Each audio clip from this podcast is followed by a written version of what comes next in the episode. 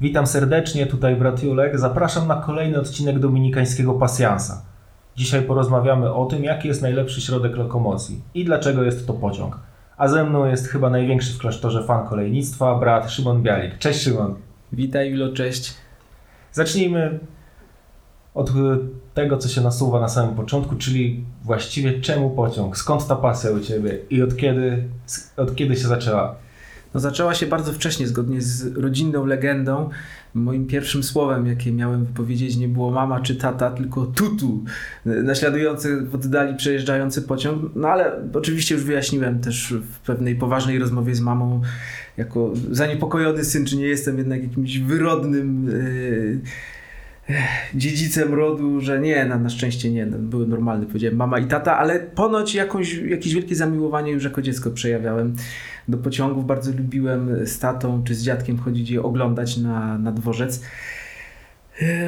No i to, to jest jakieś bardzo wczesne wspomnienie. Później, mm, gdy byłem jeszcze mały, ale już w miarę pamiętający, jak to się mówi, ogarniający rzeczywistość, no i gdzieś z jakiejś takiej swojej archeologii, jak wydobywam jakieś fajne, dobre wspomnienia podróżnicze, wycieczkowe, to one zawsze wiążą się też z pociągiem. E, pochodzę z Katowic, więc tych pociągów w ogóle jest dość dużo w naszej okolicy. E, to zagęszczenie linii kolejowych na, na, na Górnym Śląsku e, należało, teraz już mniej, ale jeszcze gdzieś do lat 80. do największych w Europie. Belgia i, i historyczna Anglia ten porównywalny poziom, jeśli chodzi o, e, o gęstość linii kolejowych. No i właśnie Górny Śląsk. No więc nie był to rzadki widok. E, no i ponieważ nie mieliśmy samochodu, więc gdy z tych naszych Katowic jechaliśmy na wycieczkę, czy to do, do Pszczyny, do Zamku, czy, czy Beskidy, do Ustronia, czy, czy do Wisły, no to zawsze oczywistym wyborem był pociąg. No więc takie to było naturalne połączenie. Swoboda, jakaś atmosfera przygody, no, no to i pociąg. A jeszcze na, na stacji, z której zazwyczaj wyruszaliśmy, w mojej dzielnicy w Katowicach Piotrowicach, w poczekalni była y, niesamowita metaloplastyka y, Stefana Suberlaka, takiego dosyć zapomnianego już artysty, bardzo wybitnego, bardzo ciekawego. Ponoć w Stanach y, jego sztuka jest mocno ceniona, u nas mniej. I ona przedstawiała taki czarno-biały, a czarno-biały, zwracam uwagę, to już jakieś kryptodominikańskie elementy. Taka metaloplastyka na, na, na całą ścianę przedstawiająca taki fantazyjny śląski krajobraz właśnie z górami gdzieś wyrysowanymi na horyzoncie, tymi, do których się jechało tym pociągiem. Więc Beskid Śląski, właśnie pociągi, jakieś parowozy działające na wyobraźnię, które łączyły te, te różne miasta, pełno kominów, szybów górniczych, jakichś domków, samochodzików jeżdżących. No i to było wszystko takie żywe, takie ogromne, no działające na wyobraźnię takiego szkraba kilkuletniego. Mm, przez długi czas ta stacja była zrujnowana, opuszczona, teraz na szczęście działa tam teatr, jak to często się zdarza obecnie, że że dworce znajdują jakieś nowe zastosowanie i dworzec Piotrowicki służy teraz jako teatr. Teatr żelazny, myślę, że nasi słuchacze e, z Katowic i okolic znają to miejsce. E, warto je odwiedzić. Czyli uważasz, że twoje miejsce urodzenia było nie bez znaczenia? Było nie bez znaczenia. Było, co, ja powiem więcej. Kiedyś zgorszyłem moją mamę i ja w ogóle nie wiedziałem w jaki sposób, bo moja szkoła też mieściła się niedaleko torów tak, takich wylotowych na południe z Katowic, gdzie przemykały ekspresy do Wiednia, do Pragi, do Budapesztu. No i kiedyś na, na pytanie, yy, jak było w szkole, powiedziałem, no dzisiaj ten z Wiednia był spóźniony 15 minut, no bo oczywiście obserwowałem ruch pociągów i to, to było oczywiste, że no oczywiście wiadomo, dzieliłem uwagę bardzo, bardzo pilnie, uczestniczyłem w lekcjach, yy, ale pociągi były jednak ważniejsze. A miałeś jakieś modele pociągów albo jakąś zabawkę, bo ja tu miałem jako dzieciak taki, taką na bateryjki, która jeździła sama i jakaś muzyczka nawet tam grała i to jest jedna w ogóle z pierwszych takich zabawek, które mam w pamięci z mojego wczesnego dzieciństwa, chociaż później mówiąc szczerze, moja przygoda z pociągami nie rozwinęła się jakoś specjalnie, nawet jako dzieciak to tam się trochę bałem pociągów, tego hałasu, które robiły zajeżdżając na peron i tak dalej, ale tą kolejkę to pamiętam i ciekawi mnie, czy ty też masz jakieś No takie... oczywiście, oczywiście, no trochę mnie niepokoi ten czas przeszły, którego użyłeś. No nie no, mam. Przepraszam. No niestety nie mam kolejki w celi u siebie, ale w, w, domu rodzinnym w Katowicach jest. Ma się całkiem nieźle, mimo że ma już 35 lat, 34 lata. Pamiętam jak dziś dzień, w którym ją dostałem, to było w Niemczech, w Hanowerze, w Niemczech Zachodnich, do których też zresztą w odwiedziny do wujka jechaliśmy pociągiem, takim pociągiem, który no, tysiące górnoślązaków jak to się wtedy mówiło, nie emigrowało do tych richtig fajnych Niemiec, do tych zachodnich Niemiec kapitalistycznych, tylko do, uciekało do Reichu, jak to się wtedy nazywało. No więc mój wujek, który też to właśnie uczynił parę lat wcześniej, na przełomie lat 80., 70. i 80., e, usadowił się w Hanowerze. No i zaprosił tam w 87 roku, miałem wtedy 5 lat, e, moją mamę, żeby przyjechała, odpoczęła, zobaczyła trochę normalnego świata, może też rozważyła no, też ucieczkę. Rodzice się wtedy na to nie zdecydowali. To były w ogóle przedziwne czasy. Jechaliśmy tam pociągiem, który przekraczał żelazną kurtynę. Ja do dzisiaj pamiętam atmosferę grozy w tym pociągu, jak zbliżaliśmy się najpierw do granicy polsko-enerdowskiej, a potem jeszcze większą, jak zbliżaliśmy się do tej prawdziwej, faktycznej żelaznej kurtyny między NRD a RFN. E, żołnierzy z nabitymi karabinami, którzy, którzy chodzili wzdłuż pociągu, no to, to, to w ogóle było, no i przeskok cywilizacyjny, jak widziało się zrujnowane, po prostu obskurne miasta, te wschodnio-niemieckie i szokujące swoim kolorem, zapachem też, dostatkiem te miasta zachodnio-niemieckie. No i właśnie w takim zachodnio-niemieckim mieście, w Hanowerze, mm, na dworcu, jak już czekał na, na, na peronie nasz wujek, wujek Wiktor, to pierwsze co, to też wspomnienie kolejowe, no to, że poszliśmy do misji dworcowej. To jest taka y, kościelna organizacja, która pomaga ludziom w podróży. Ona na każdym dużym niemieckim dworcu się znajduje. Jest kaplica, jest miejsce, do, w którym można porozmawiać. Oni bardzo dużo też robią takich akcji street workingowych, pomagają, nie wiem, dzieciom, które uciekają z domu. E, dużo takich rzeczy. Ja tam dostałem jako ten pięciolatek kakałko, którego smak też do dzisiaj pamiętam. I tego już nie wiem, czy tego samego dnia, pewnie nie. W mojej pamięci to się zlało, ale prawdopodobnie innego dnia pojechaliśmy na ten dworzec hanowerski. Tam był sklep z kolejkami, z modelami. No i y, ten sklep wydał mi się niebotyczny. Mam wrażenie, y, jak zamknę oczy, że do dzisiaj widzę te piętrzące się po prostu w nieskończoność sterty pudeł z kolejkami. Nie wiem, jak to się stało, ale jakoś wyłowiłem ten model, który mam do dzisiaj. I to jest taki parowozik z gdzieś, no nie wiem, bardzo stary, y, gdzieś z lat 60. XIX wieku, dwa wagony, jeszcze z tymi takimi pomostami z przodu i z tyłu, czyli taki jeszcze dość archaiczny etap w rozwoju kolei. Mm, no i dzielnie się spisywał, mimo że taki stary, zwierciedlający lata 60. XIX wieku, no to przez tych 30 kilka lat już kursuje po, po domu i y, oczywiście pod pretekstem zabawy z małymi kuzynami, z dziećmi moich przyjaciół. Cały czas kursuje, gdy tylko, gdy tylko się spotykamy. Ale oczywiście wiadomo, że tak naprawdę to przede wszystkim bawię się ja. To jest niesamowite, że on działa cały no czas, działa, mówiąc szczerze. Działa. No to tyle tytułem wstępu powiedzmy. Chciałbym, żebyśmy chwilę pogadali o takim kulturowym aspekcie podróżowania pociągami. Wiem, że nie obca ci jest kinematografia jako taka i dosyć bliska, więc chciałbym, żebyś powiedział mi, jakie jest twoje ulubione jakieś takie dzieło, w którym pociąg odgrywa niebagatelną rolę? No to chyba moim ulubionym filmem z pociągiem w roli głównej jest film, który i w tytule nosi wyraz pociąg, czyli Pociąg Jerzego Kawalerowicza stary, po prostu już czarno-biały, no, archaiczny wydawałoby się zupełnie film polski z 59 roku. No ale myślę, że wbrew pozorom nie tracący świeżości, mimo tej, tej, tej starości. No, dzisiaj, gdy oglądamy filmy sprzed dwóch lat, wydają nam się stare, no to powiedzenie komuś, że film z roku 59 może, może być jeszcze, może jeszcze coś powiedzieć um, uniwersalnego, no wydaje się dziwne, aczkolwiek wydaje mi się, że ten film mm, słusznie nazywany jest pierwszym europejskim polskim filmem, dlatego że po tej no, niebywałej traumie e, zbiorowej, jaką była II wojna światowa, no, nie tylko dla Polaków, ale jednak szczególnie dla Polaków, kiedy nawet komedię przecież kręcono o wojnie, e, mm, przecież e, to jest film, który nakręcono raptem 14 lat po wojnie, a to jest film, który stara się już pokazywać historię uniwersalną.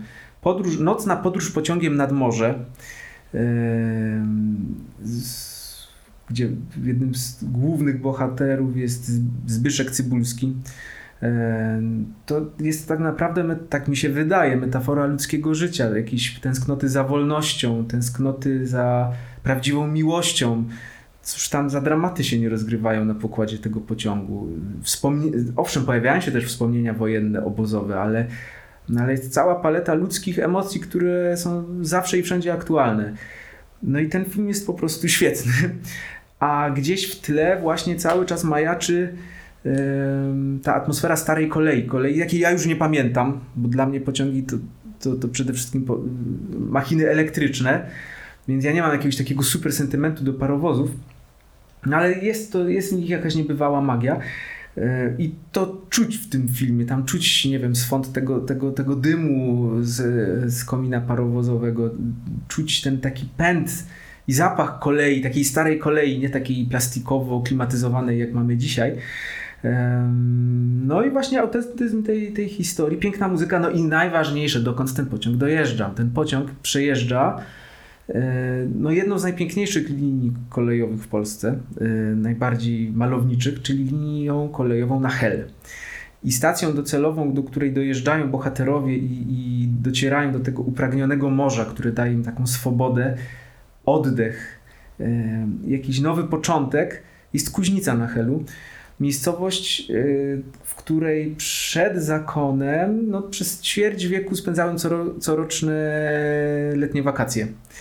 Na początku w ogóle oczywiście nie wiedząc, że to jest miejscowość legenda, ale potem, gdy chyba za drugim razem oglądałem y, film Pociąg Kawalerowicza, zobaczyłem, że tam gdzieś majaczy wieża kościelna, jak wysiadają na tej stacji nadmorskiej. I potem tak patrzę, no zaraz, przecież gdzieś to musieli kręcić. No i potem poszperałem w internecie i okazało się, że oczywiście było to kręcone w Kuźnicy. Co więcej, pani gospodyni, yy, zaprzyjaźniona Kaszubka, yy, gdy, gdy ją pytałem, to potwierdziła, że w dzieciństwie pamięta, tak, rzeczywiście, że kręcili tu jakiś film, było coś takiego. No i przepiękna jest w ogóle, no, bardzo, bardzo i tobie polecam ten film i, i naszym słuchaczom bo naprawdę nie ze względu na to, że, że, jest, że jest tam pociąg w roli głównej, ale na, no naprawdę wyśmienite aktorstwo, świetnie opowiedzianą historię, no i kawał historii polskiego kina. To, to, to naprawdę warto zobaczyć. No to pewnie. Zresztą klimaty nadmorskie są mi bliskie, jak doskonale wiesz. No tak. Więc ten film pewnie przede mną. Dla mnie kultowa i ulubiona scena w pociągu E, w polskiej kinematografii to jest oczywiście fragment z Dnia Świra skądinąd bardzo smutnego filmu, ale ta scena zawsze, zawsze mnie bardzo bawiła i bawi i pewnie znam ją na pamięć. Natomiast chciałbym, żebyśmy teraz troszeczkę przeszli do już realnego świata i myślę sobie, że są dwa typy generalnie ludzi podróżujących pociągami i pierwszy z nich to jest taki e, podróżnik, który jest po prostu zapatrzony i zaczytany w swoją gazetę albo w książkę, tudzież w smartfona w dzisiejszych czasach bardziej niż kiedyś. Natomiast e, drugi to jest społeczny, nazwijmy go, który dąży do nawiązania kontaktu, czy jakiejś takiej. No jednorazowej to może złe słowo, ale takiej chwilowej znajomości, która zasadniczo kończy się wraz z dojazdem na stację docelową. I ciekawi mnie, czy miałeś właśnie jakieś takie spotkanie w pociągu, pewnie nie jedno, które wspominasz szczególnie. Oj tak, tak. No, ja e, teraz, jeśli słucha mnie mój brat rodzony, to, to, to, to będzie może zły na mnie, że zdradzę y, trochę z naszego takiego rodzinnego języka. Jak już jedną legendę zdradziłem, to teraz zdradzę jeszcze coś. My zawsze mieliśmy takie zacięcie socjologiczne, takiego właśnie obserwowania ludzi i też może przez to zawsze ściągaliśmy ludzi, którzy do nas podchodzili i wchodzili w jakieś interakcje i stworzyliśmy pojęcie y, proroka ludowego, proroka autobusowego albo tramwajowego, albo pociągowego. Y, to jest grupa ludzi, która już jest chyba w zaniku, ale może też kojarzysz takich ludzi, którzy przysiadali się do ciebie i takim konspiracyjnym szeptem na przykład mówi, bo proszę pana, oni wszystko rozkradli. I tutaj oczywiście należało sobie wstawić, albo on to sam wymieniał, ten ktoś, kto. No, myślę, że nie będziemy wymieniać. Jakie grupy, jakim grupom przypisywano te wszystkie złe rzeczy, jakie sobie tylko można wyobrazić. Pewnie jest ich trochę. Jest ich trochę. Być może teraz i Dominikanie by się tam znaleźli na tej liście, kto wie. Nie przypisujmy. Niech pozostaną oni. No tak, tak. Nie starajmy się znaleźć w tym szacownym gronie. No tak, no to jest wydaje mi się jedna z rzeczy, która jest jakąś wielką zaletą kolei. To, że, że ona zbliża ludzi, że ona zbliża miasta, ale też jest takim mocno społecznym środkiem transportu. To się chyba trochę zmienia. Podróżowanie koleją stało się takie bardziej e, sterylne, indywidualne. indywidualne. Odpowiedzią też na to, że przeciwieństwem jakiegoś takiego skrajnego. Ten indywidualizm wydaje mi się, że ma dwa wymiary. Albo takiego totalnego zatopienia się w gazecie czy w smartfonie, jak mówiłeś, albo takiego totalnie indywidualnego mm, że tak powiem, rozsiewania wokół siebie wszystkiego tego, co moje, począwszy od muzyki, skończywszy na jedzeniu. Wydaje mi się, że to też jest już tego trochę mniej. Odpowiedzią na, na to uciążliwość e, płynącą z takiego indywidualizmu są, stały się wagony ciszy, których jest coraz więcej. I co nie jest złą rzeczą, zwłaszcza już w życiu zakonnym zacząłem to bardzo doceniać, że, że, że można w takiej ciszy i skupieniu no, dosłownie kontemplować podróż, krajobraz, nastrój y, tego bycia w drodze. Ale tak jak mówisz, no, te proste, przypadkowe, takie zwykłe, serdeczne spotkania są bardzo piękne. Powiem może o pierwszej takiej. Hmm, chociaż nie, to nie była pierwsza wielka podróż kolejowa. Jednej z takich bardziej znaczących. To był rok 2007, lato. Jechałem ze wspomnianym już moim bratem, z Bartoszem, do TZ, do Francji. No, byliśmy wtedy dość ubogimi studentami, więc nie było nas stać na żadne TGV i tym podobne super szybkie ekspresy. Więc na przykład przez całe Niemcy przejechaliśmy na szynę z Wochenende Ticket, to jest taki świetny wynalazek kolejowy, taki bilet wycieczkowy na iluś tam pasażerów, na wszystkie pociągi regionalne i można ca przez całe Niemcy przez całą dobę w dowolną ilość razy wszystkim, co się rusza, tylko nie właśnie szybkimi ekspresami zjeżdżać sobie te, w te i we w te. No i to było bardzo opłacalne, no ale powodowało to, że podróż z jednego krańca Niemiec na drugi trwała trochę dłużej i trzeba się było z 5 czy 6 razy przesiadać. No i podróż była tyle fajna, że, że tak ten rozkład ułożyłem, żeby w każdym z miast być chociaż godzinę, półtorej, żeby trochę go liznąć, zrobić jakiś spacer, nie wiem, napicie piwa czy wina, skosztować jakiegoś wusztu niemieckiego. No i pamiętam właśnie takie no, że to było zachwycające, te, te proste interakcje. Nie, nie, nie, nie powiedziałbym ci teraz, kogo tam spotkałem. Pamiętam, że była jakaś babcia, była jakaś diakonisa ewangelicka, jakieś jedno zdanie, jakiś jeden uśmiech. Um, jacyś skauci jechali, pobrzękiwali takimi metalowymi kubeczkami i tam też o coś pytali. I to była po prostu cała taka plejada jakiejś postaci. To w ogóle jak film było. To było niesamowite. A przy tym też dla takiego ucha językowego było to fascynujące, bo co pociąg, to, to ludzie mówili innym dialektem. Yy, I to też było świetne. Yy, nie, nie ułatwiające porozumiewania się z nimi, ale tak, teraz sobie przypomniałem konkretnie, to już było na tym ostatnim odcinku z Karlsruhe, z strony granicy francuskiej. Przyjadła się jakaś dziewczyna i no i widzisz, że byliśmy z plecakami, mówiliśmy po polsku, no i pytała się skąd jesteśmy. Mówimy, no, że z Katowic, a z Górnego Śląska, bo moi, moi przodkowie stamtąd pochodzą i okazało się, że jej przodkowie gdzieś tam właśnie z okolic Katowic też się wywodzili. E, no i takich momentów było mm, wiele. Z czasów zakonnych, no to na pewno podróżowanie w habicie jest czymś, co otwiera na interakcję i nie zawsze, nie zawsze, ale przypominam sobie z ubiegłego lata y, podróż pociągiem, to było w Polsce, było lato pandemiczne, więc, więc też jeszcze było trochę inaczej.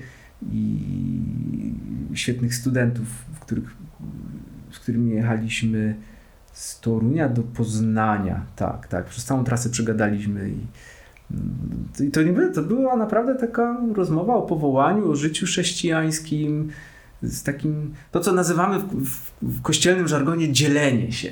To było no takie prawdziwe szczerze, dzielenie się. trochę też uprzedziłeś właśnie pytanie, które miałem zadać, ale tak, bo to jest mm. ciekawy aspekt podróżowania w habicie, a podróżowania mm. po cywilu, incognito. Mm. Mi się wydaje, że rzeczywiście taki habit może przyciągnąć ludzi do rozmowy, nie? I to twoje doświadczenie to potwierdza. Potwierdza, potwierdza. Czasami bywa to nawet uciążliwe, e, bo przypominam sobie, e, to było z kolei dwa lata temu, jak razem z braćmi z Holandii, z Niemiec i z Włoch e, zorganizowaliśmy taką podróż wzdłuż Renu szlakiem mistyków nadreńskich. No i podróż planowo miała odbyć się samochodem. No ale auto nam się zepsuło i to nie jeden raz. No i jednym ze sposobów na ratowanie się i żeby ta podróż całkowicie się nie posypała było znowu skorzystanie z jakiej oferty? Oczywiście szyny z Wochenende. E, chociaż nie, to był wtedy inny bilet, przepraszam, to było Kwertuś das Landticket. Ale to już nie będziemy zanudzać e, szczegółami. szczegółami i ofertą taryfową kolei niemieckich naszych słuchaczy. No tak czy inaczej, właśnie w ten sposób, takimi regionalnymi pociągami, etapami wyruszyliśmy z kolonii na południe wzdłuż Renu do Strasburga, no czyli kawał drogi. Spełniło się przez to jedno z moich skrytych marzeń, przejazd jedną z najpiękniejszych, najbardziej malowniczych linii kolejowych wzdłuż Renu, na tym odcinku środkowego Renu, który jest do dzisiaj bardzo dziki, tam nie ma na 200 km żadnego mostu. Winnice, skały, zamki, lasy, no przepiękna trasa, pociąg tak wpada co chwilę z tunelu pod skałami znowu na, na, na taką półkę wzdłuż rzeki, którą się tam wie. No i pamiętam, weszliśmy do któregoś już z tych pociągów i w tym momencie taki starszy pan, ubrany no już bardziej klasycznie po niemiecku się nie dało, w taki surducik zielony, e, z kapelusikiem, z piórkiem, Powiedział, hej Jezus, jak ja się cieszę, bo ja właśnie z kimś chciałem o Panu Bogu porozmawiać. No pech chciał, znaczy to było oczywiście wspaniałe i piękne doświadczenie i naprawdę dla takiej budujące, też uczące takiej pokory, że po prostu ktoś ma potrzebę, to z nim rozmawiam, czy nam się chce, czy nie. Tylko, że pech chciał, że on naprawdę był... No, był bardzo intensywnym rozmówcą i przesiadał się jeszcze z nami dwa razy. Tę podróż kontynuował, więc, więc myśleliśmy, że dobra, teraz już trochę może odeśpimy, może się zdrzemniemy, czy coś. Nie. Jechaliśmy dalej jeszcze przez dwa etapy. No i cały czas tam rozmawialiśmy. On był takim chrześcijaninem, yy, powiedziałbym. Yy, on w ogóle był Niemcem pochodzącym z Sudetenlandu, którego rodzice zostali, czy, czy on sam został wypędzony po II wojnie światowej z, z tych rejonów Czechosłowacji. Więc trochę też jakoś tak czuł się Czechem, ale jakby jeśli chodzi o jego związek z wiarą, z kościołem, on był takim, tym co się po niemiecku określa Freikirchler, czyli taki ktoś, kto kto jest związany z takimi wolnymi kościołami ewangelikalnymi, więc on też trochę tak prowokacyjnie czasami zagadywał. No to jak to jest z tymi sprawami esatologicznymi, z tymi takimi katolickimi różnymi dziwnymi rzeczami, dziwnymi dla niego oczywiście. No więc to nie, był, to nie był łatwy rozmówca, ale mam w sobie wielką wdzięczność za to spotkanie i właśnie nie byłoby tego spotkania, gdyby nie to, że tak jak sobie założyliśmy, że będziemy podróżowali w habitach. A jeszcze wcześniej, gdyby się samochód nie zepsuł. A wcześniej, gdyby się nie zepsuł ten nasz samochód, to, to, to, było, to już w ogóle było. I nie przejechalibyśmy tą piękną trasą, więc wszystko ma swoje miejsce. A teraz to może w takim razie byśmy chwilkę porozmawiali też o technicznym aspekcie podróży pociągiem. Oczywiście w taki przystępny sposób, ale zacząć chciałbym od tego, żeby się dowiedzieć od Ciebie, czy Ty jesteś właśnie tak mówiąc w cudzysłowie, team para czy team nowoczesność? Hmm. Czy bardziej Cię ekscytuje właśnie te kłęby dymu wydobywające się z parowozu? Jakiegoś takiego dawnego, czy te super nowoczesne, choćby japońskie, czy jakieś tam hmm. pociągi? A może jedno i drugie? Chyba jedno i drugie. No tak jak już mówiłem, nie, nie sięgam pamięcią aż tak daleko wstecz, żeby, żeby mieć widok takiego buchającego parą pociągu z ery parowozów. No w czasach, kiedy one były w powszechnym użytku, no ale tak... No, no dobrze, no przyznam, jak w 90 roku byliśmy na wakacjach jakichś letnich chyba w Mszanie Dolnej, to pamiętam, że tam zobaczyłem parowóz. Yy, w ogóle tory bez druta, tego, z tej trakcji elektrycznej górze, to więc już, to już było dla mnie dziwne i potem tam się przetoczył parowóz, więc on faktycznie musiał tam jeszcze po prostu być w użytku, gdzieś tam na tej kolei transwersalnej podkarpackiej po austro-węgierskiej. No i to było coś zjawiskowego. To była jakaś, nie wiem, czy teofania. to raczej było coś piekielnego, wielkie, sapiące jakimś dymem. No to było imponujące. ale jednorazowe, w tym sensie, że, że to bardziej jest coś, co znam z kreskówek, z filmów. Piękne, malownicze. Yy, przypomina mi się zdanie, które mój tata lubi powtarzać, że są trzy najpiękniejsze rzeczy na świecie. Żaglowiec pod yy, pełnym yy, ożaglowaniem, gnający pod silnym wiatrem, koń w galopie i lokomotywa w pełnym pędzie. Więc coś, coś w tym jest. To, co ja jakoś tak najbardziej sentymentalnie kojarzę, no to są takie pociągi właśnie klasyczne, elektryczne lokomotywy, wagony, nie jakieś takie, tak jak dzisiaj są te składy takie e, typu DART czy Imbus, czyli to takie, to co się e, w świecie kolejowym nazywa zespołem trakcyjnym, czyli że nie ma lokomotywy i z tyłu doczepionych wagonów, tylko to jest tak, tak jeden unit, nie wiem jak to nazwać, taki właśnie skład, że on może sobie dojechać do stacji A, potem maszynista tylko przychodzi na drugą stronę, nie trzeba niczego przyczepiać i wraca. No tak jak jeździsz do Trójmiasta, no to... O, Pendolino na przykład jest czymś takim. No to to niby jest fajne i też, też robi wrażenie. Jak jechałem też, żeby no, pierwszy raz, to, to, to, to też było w tym coś ekscytującego, tam zobaczyć na tym liczniczku 330 na godzinę i ten taki rozmyty krajobraz za oknem, gdzie to, co jest yy, tak pół kilometra od torów, przesuwa się tak szybko, jak w normalnym pociągu, to, co jest bardzo blisko torów i ma się to wrażenie takiego prześlizgiwania się przez krajobraz. To jest wspaniałe, aczkolwiek mm, no, mam w sobie też trochę takiej tęsknoty, nie za tą koleją parową, ale za taką klasyczną koleją właśnie lat 70., 80., gdzie nie ma klimatyzacji, gdzie można sobie otworzyć okno, poczuć ten pęd we włosach, których już mi za, za wiele nie zostało na głowie.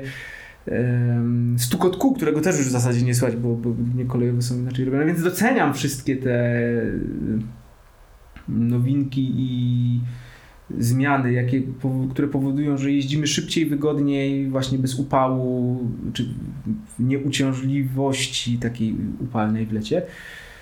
No ale gdzieś tam ten sentyment mi pozostał. W sumie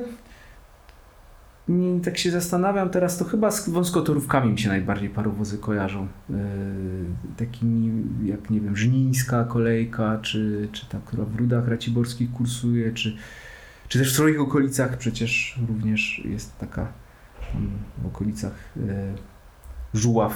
Chyba można w pewnym sensie powiedzieć, że rozwój kolei może być taką metaforą rozwoju Europy w ogóle, nie? No to zdecydowanie, no można powiedzieć, że, że nowoczesność wjechała na arenę dziejów w takt y, wystukiwanych kół pociągu.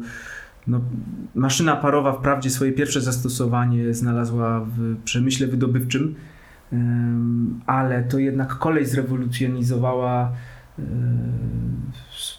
no zrewolucjonizowała, można powiedzieć, każdy aspekt naszego życia. Czy to będzie sposób poruszania się po raz pierwszy w dziejach ludzie mogli bez zmęczenia siebie, czy bez zmęczenia swojego wierzchowca bardzo szybko y, się przemieszczać i tak w ogóle z taką prędkością y, wcześniej nieosiągalną.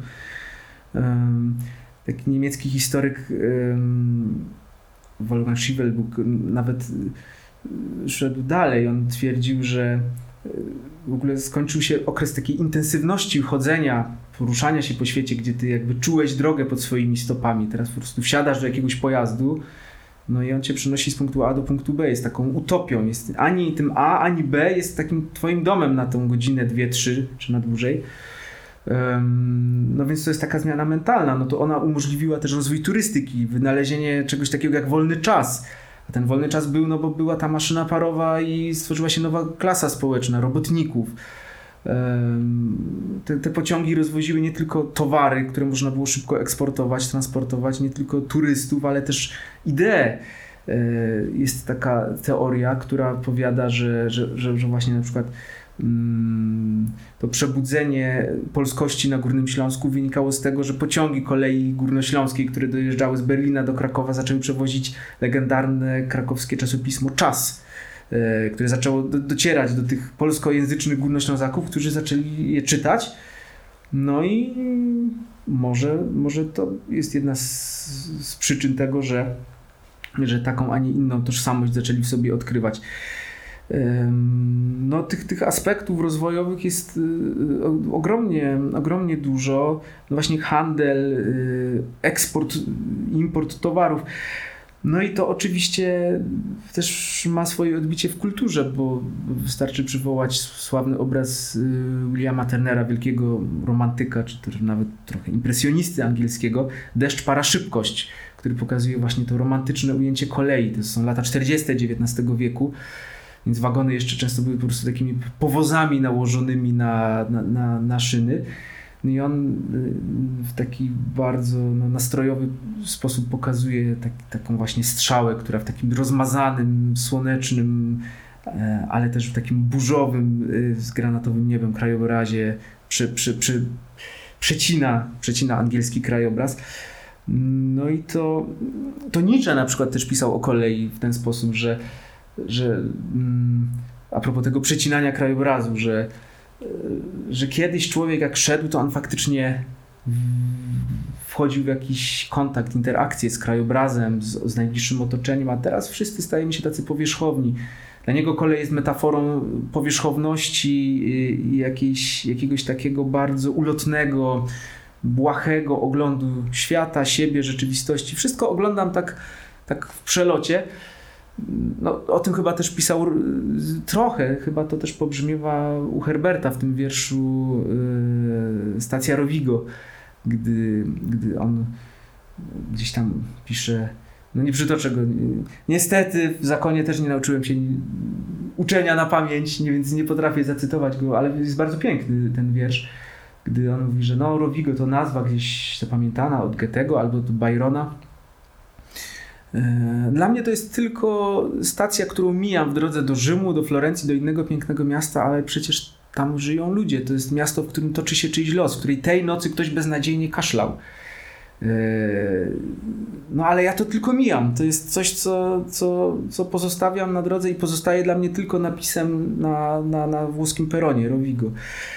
E, no, dla Hajnego z kolei kolej była była jakimś radykalnym zburzeniem dotychczasowych elementarnych pojęć czasu i przestrzeni. On mówił, że w ogóle nie, żyjąc w Paryżu, on nie może chodzić na, na dworzec ani północny, ani wschodni, bo na północnym słyszy falę Morza Północnego, a na wschodnim dworcu w Paryżu czuje zapach niemieckich lip, że po prostu to, co kiedyś było wytęsknione, co wiązało się z jakimś też takim wysiłkiem, żeby to zobaczyć, dotknąć, że to teraz jest tak wręcz konsumpcyjnie i łatwo dostępne. To jest jakby ta druga strona, mniej, mniej pozytywna tego.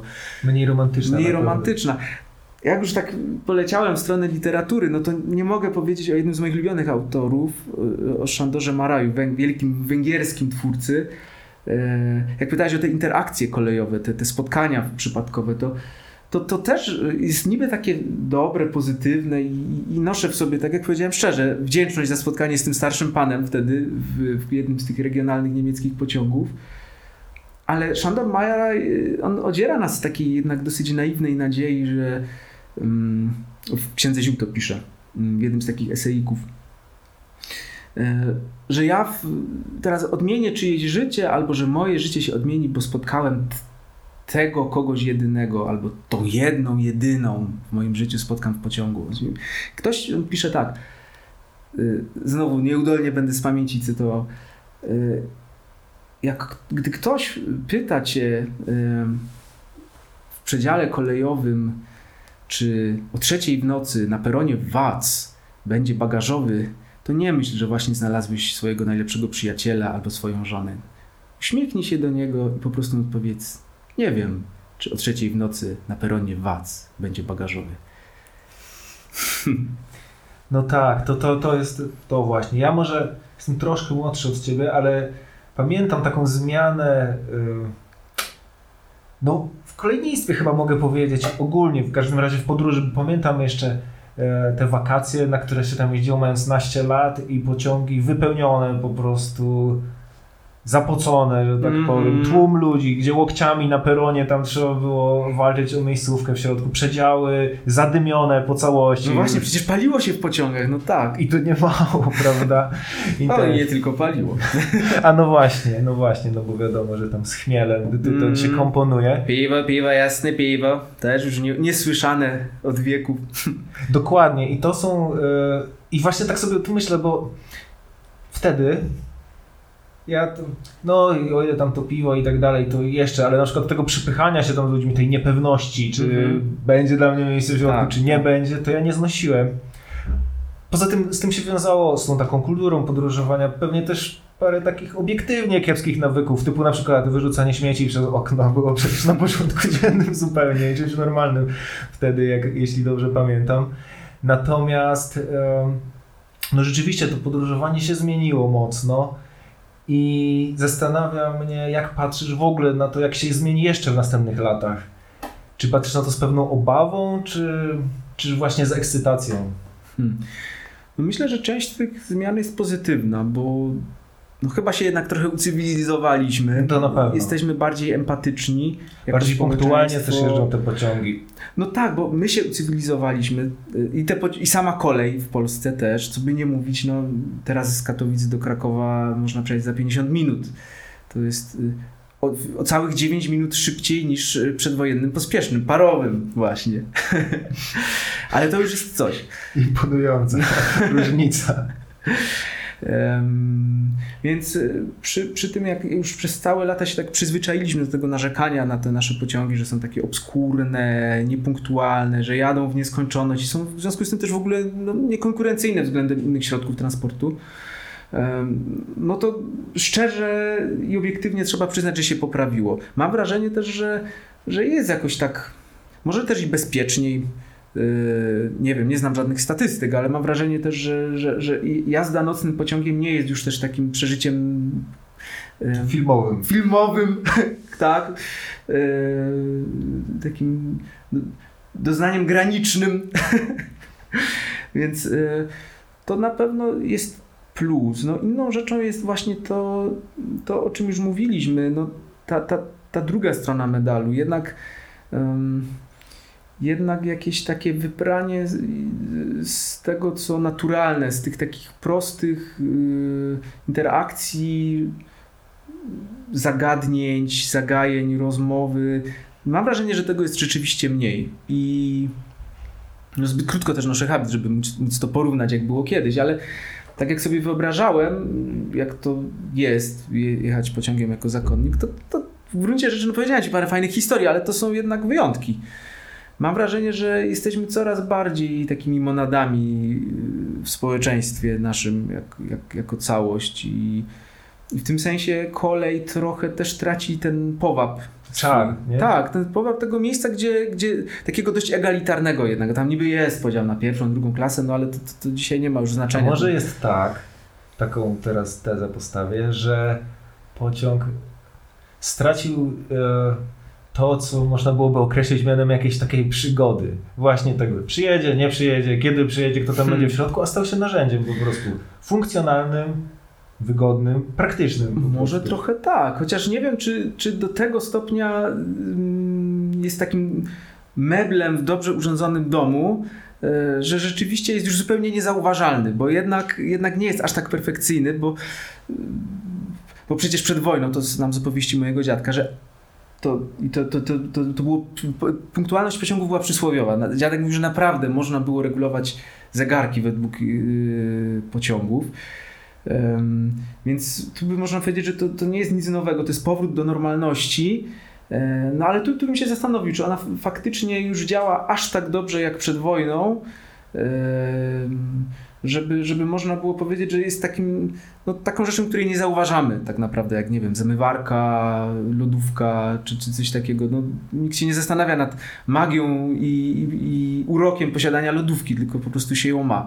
Wydaje się, że kolej nie miała wyboru, musiała Mhm. podnieść swoje standardy w obliczu potężnego rywala, jakim jest e, samolot po prostu Mhm. i coraz powszechniejsze loty i tanie linie lotnicze Mhm. i to też, że właśnie on się staje taki bardziej powszechny. I jak Mhm. ty patrzysz na tę rywalizację Mhm. właśnie? O rywalizację o podróżnika. Tak, no ja co do zasady, ale to nie jest jakaś, jakaś bariera ideologiczna. No nie lubię latać. Nie, nie czuję się dobrze, nie czuję się też bezpiecznie w samo, samolocie. No, to prawda, widoki bywają spektakularne i szybkość. I szybkość też ma. Zwłaszcza na duże dystanse. To oczywiście. prawda, a, aczkolwiek jedna z moich najdalszych podróży, którą też wspan... no, jest jednym z moich większych przeżyć, to jest Portugalia. I samolot ma porównanie akurat dostać się do Portugalii samolotem i pociągiem. No to, to jest w ogóle nie, nie, nie ten świat. Właśnie takie sterylne prze, przeniesienie mnie z punktu A do punktu B versus podróż Yy, przekraczanie kolejnych granic, yy, krajów, krajów słuchanie języków, zapachów, różne jedzenie. No, oczywiście, gdybym miał się szybko prze, przemieścić, no to, to naturalnie, że, że musiałbym wybrać samolot.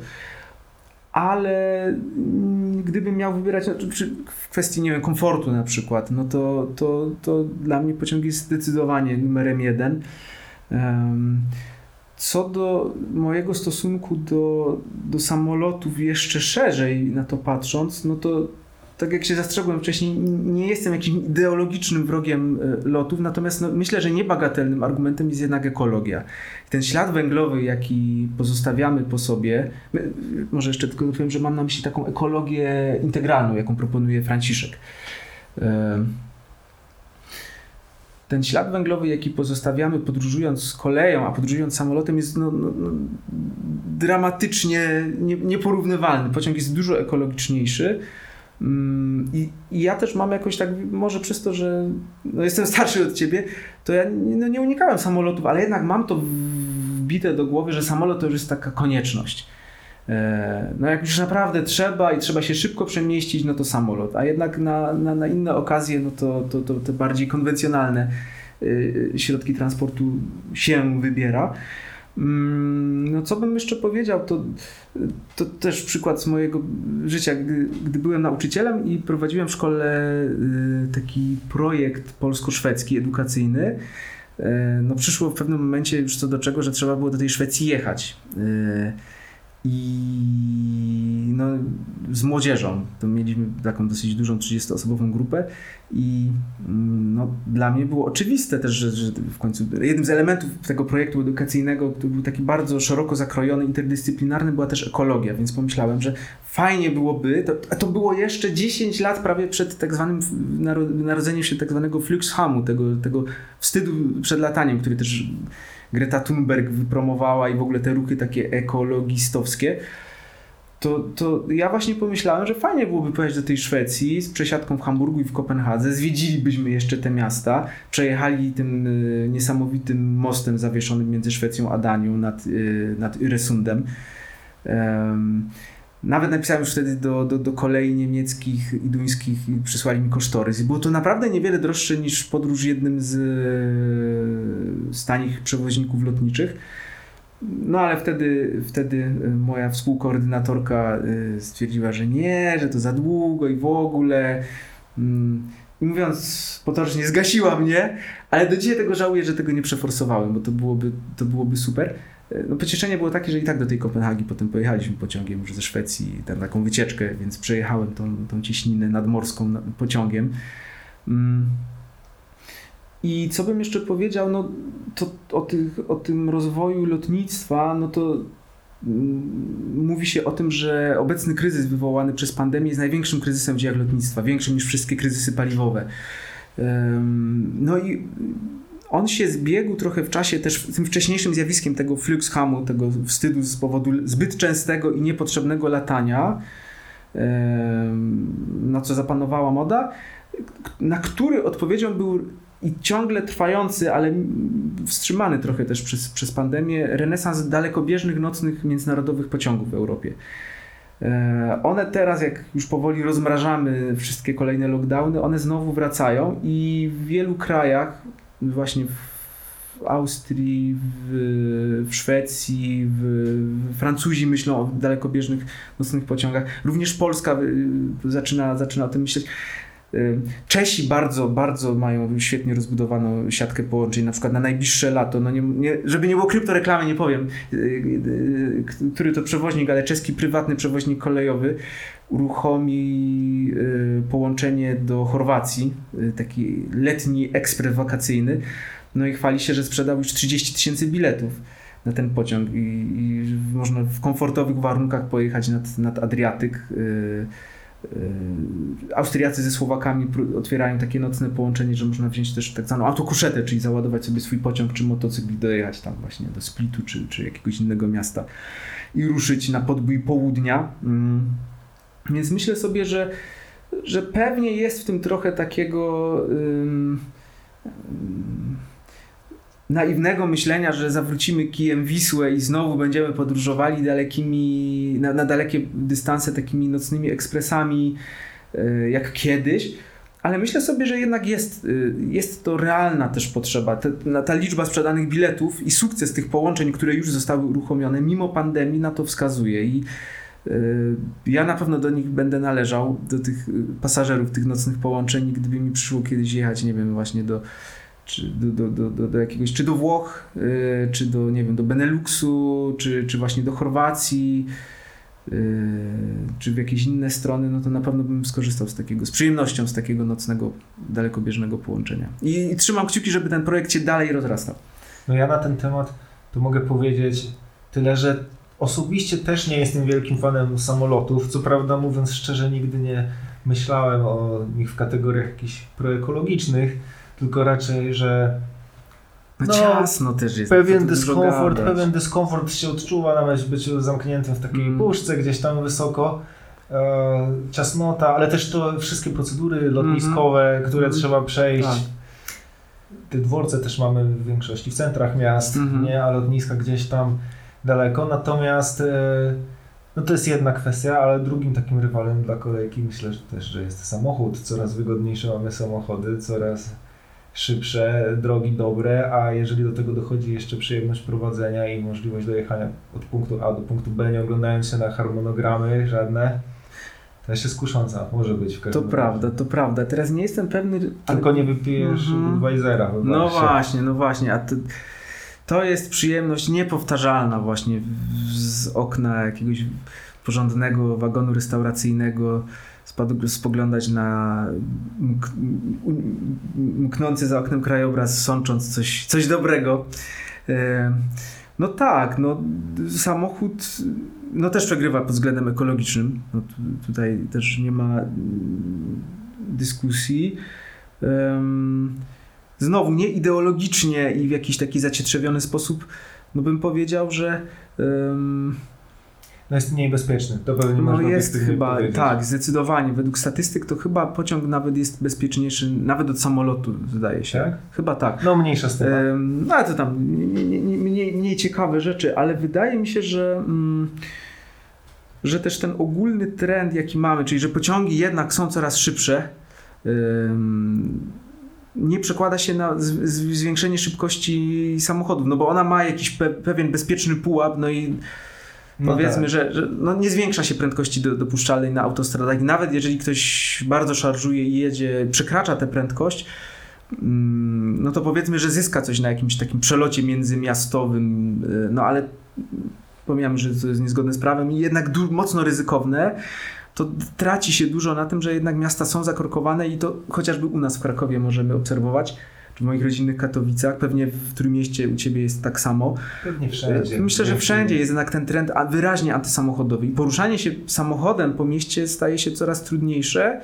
Ruguje się samochód na roweru, transportu publicznego. Z centrów miast zwłaszcza. Tak, tak, więc, więc taki no, z, z naszego życia dominikańskiego taki przejazd z centrum Wrocławia do centrum Krakowa myślę, że samochodem mógłby dać więcej niż pociągiem, który jedzie już dosyć szybko, bo ma w zasadzie całą trasę wyremontowaną, a zdecydowanie y, zyskuje przewagę przy, przy tych przejazdach już wewnątrzmiejskich.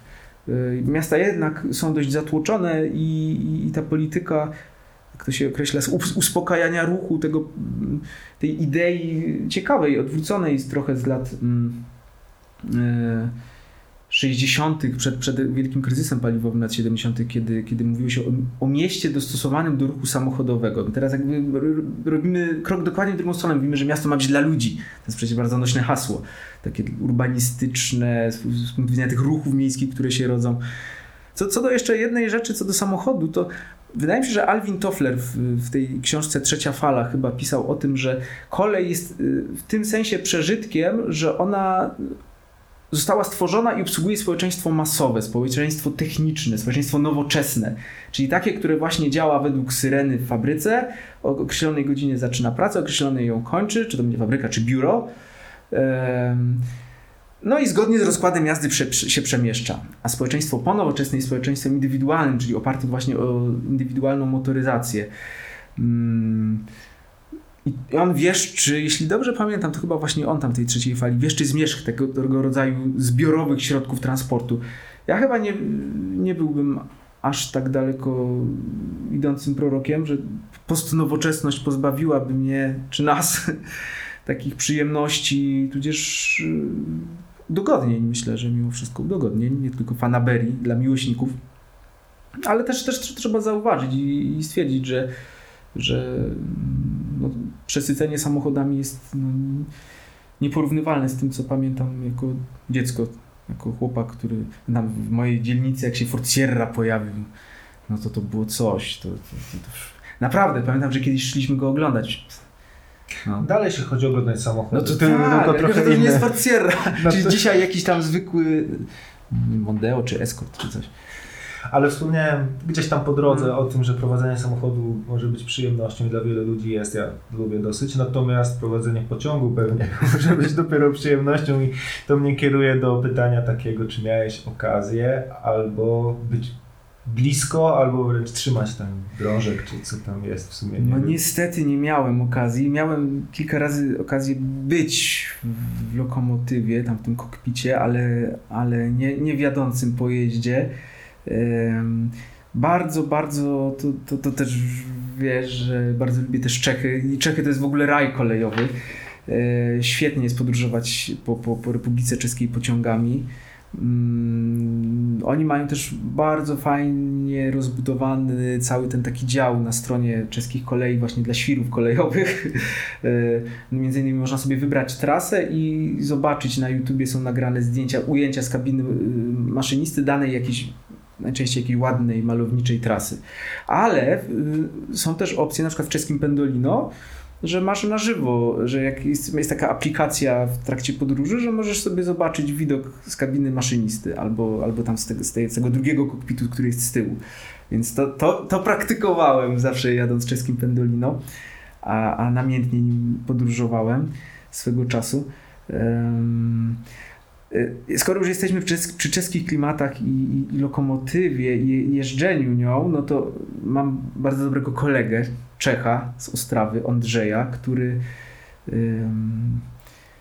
który pracuje, jest polonistą, skończył polonistykę na Uniwersytecie Ostrawskim, posługuje się taką polszczyzną, że nas dwóch tutaj by mu nie dało rady.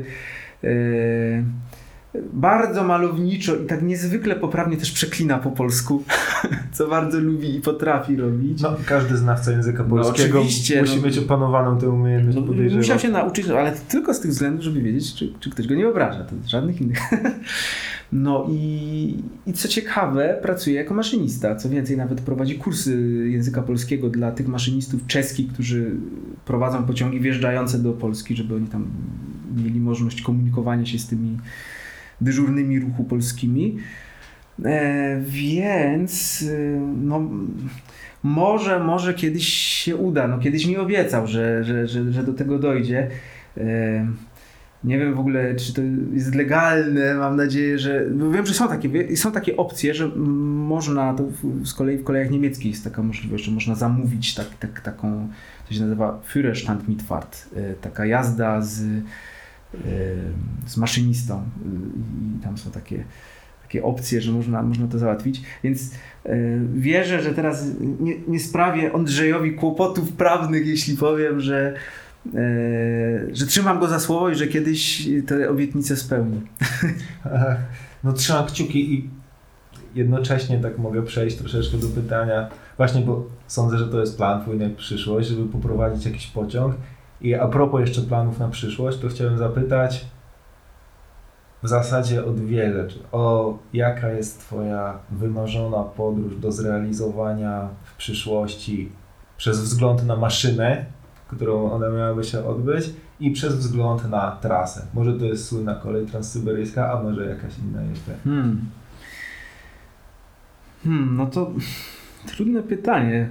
Y, bardzo bym chciał kiedyś y, pojechać włoskim ekspresem Frecciarossa. To jest y, tak, taki najszybszy z włoskich ekspresów. Wjechałem Freccia Bianca, który jest tą klasę niżej.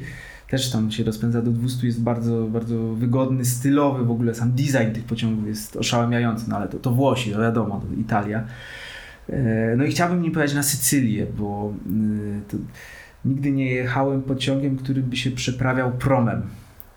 E, który jest spakowany na prom i, jedzie dalej już. Na, no a ten Frecciarossa, właśnie nie jestem pewny, czy Frecciarossa dojeżdża na Sycylię. Mam nadzieję, że tak. To byłoby spełnienie dwóch marzeń. Właśnie ta podróż do Szwecji miała być e, w ten sposób odbyta, bo z Niemiec do Danii e, teraz buduje się już tunel, ale, ale jeszcze do ubiegłego roku takie ekspresy jeździły właśnie, całe wjeżdżały na prom i wyjeżdżał już po, po Naduńskim brzegu, więc to było ekscytujące. I ta podróż tamta miała też być spełnieniem takiego mojego marzenia, więc to na pewno ten włoski ekspres. Natomiast z tras kolejowych, no to mm, bardzo działa mi na wyobraźnię, od, pamiętam od czasu jak o tym przeczytałem, to też jest wątek mocno historyczny, jak e, z XIX wieku, jak niemiecki kapitał mocno infiltrował Turcję i wybudowano sławną kolej Berlin-Bagdad. I w ogóle też Orient, no Orient Express w końcu, ale on tylko do, do Konstantynopola, do Istambułu dojeżdżał. Mm, no teraz Erdogan wybudował tunel pod cieśniną Bosfor, można pociągiem przejechać z Azji do Europy. No i chciałbym kiedyś właśnie przejechać całą Turcję.